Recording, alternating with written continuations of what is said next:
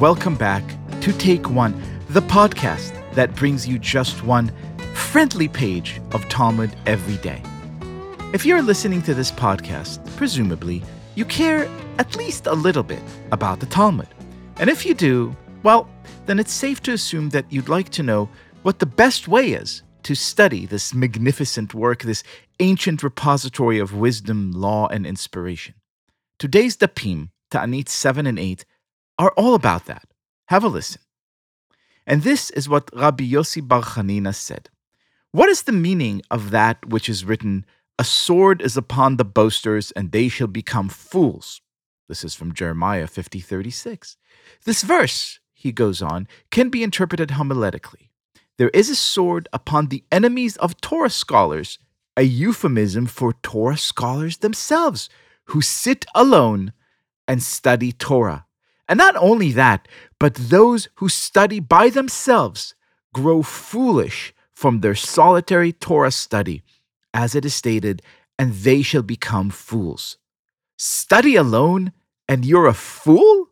What a jarring sentiment for us moderns who spend so much of our time hunched over computer screens or Kindles or smartphones or even old fashioned printed books by ourselves, doing our best to squeeze in, you know, just a few minutes of study and reading in between cooking dinner and answering emails and catching up on the latest Netflix hit show, which is to say, most of us study alone, as we do so many other things these days.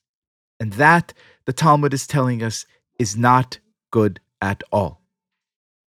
To explain why, permit me a brief personal story. Was 15 or 16 when I first became interested in the Talmud. I'm the descendant of a great and celebrated rabbi, Yosef Chaim Sonnenfeld, but by that point in my life, I was, let us say, a few cheeseburgers removed from the faith of my great ancestor, and I was more schooled in the intricacies of Doctor Doom and Spider Man and the Incredible Hulk than I was in the thinking of Rabbi Akiva and Rava and Yochanan ben Zakkai. Still, I wanted to know more.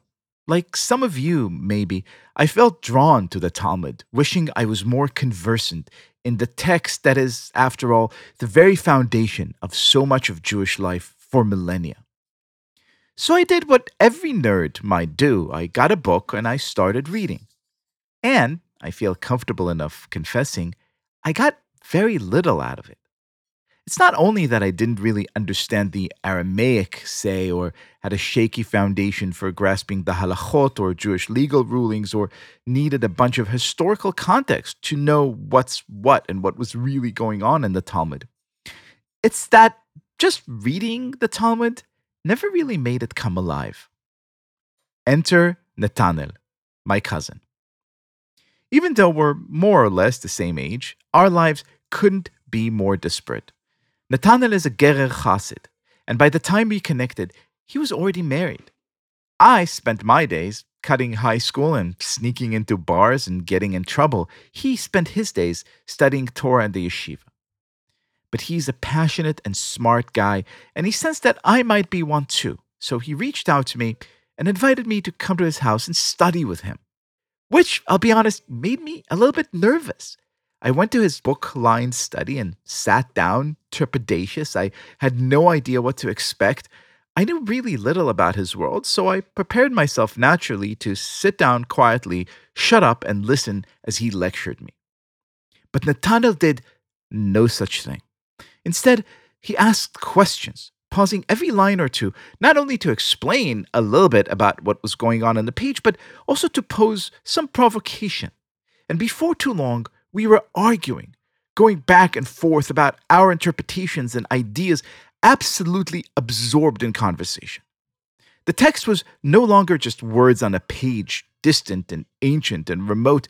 It was an invitation to an argument, that most Jewish way of communicating with each other which, of course, is precisely what it was always meant to be. With the temple destroyed, the ancient rabbis entrusted with keeping Judaism alive had two great insights. The first was to take all the customs and traditions and practices that were no longer feasible now that the Holy of the Holies, Bet HaMikdash, the Holy Temple, had been burnt down, and instead put them in a book, making sure we can carry our entire tradition, our entire religion with us anywhere we went at any time. The second genius insight was to make the book come alive by insisting that it be not merely a list of rules and laws and thou shalt nots, but a record of the great disagreements between our wisest teachers and scholars, inviting us too to step right in and join them as if no time at all had passed. And that, it turns out, is one amazing way to learn.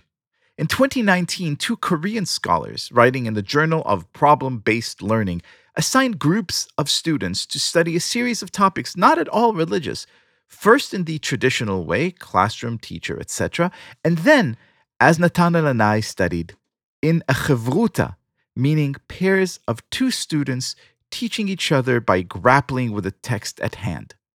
Surprise, surprise. The chevruta method they found improved and I quote, self directed and motivation for learning considerably. The rabbis figured that all out a while back.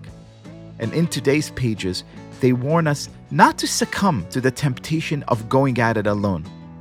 When it comes to the things that make us most human, loving, say, or dancing, or studying Torah, it always takes two.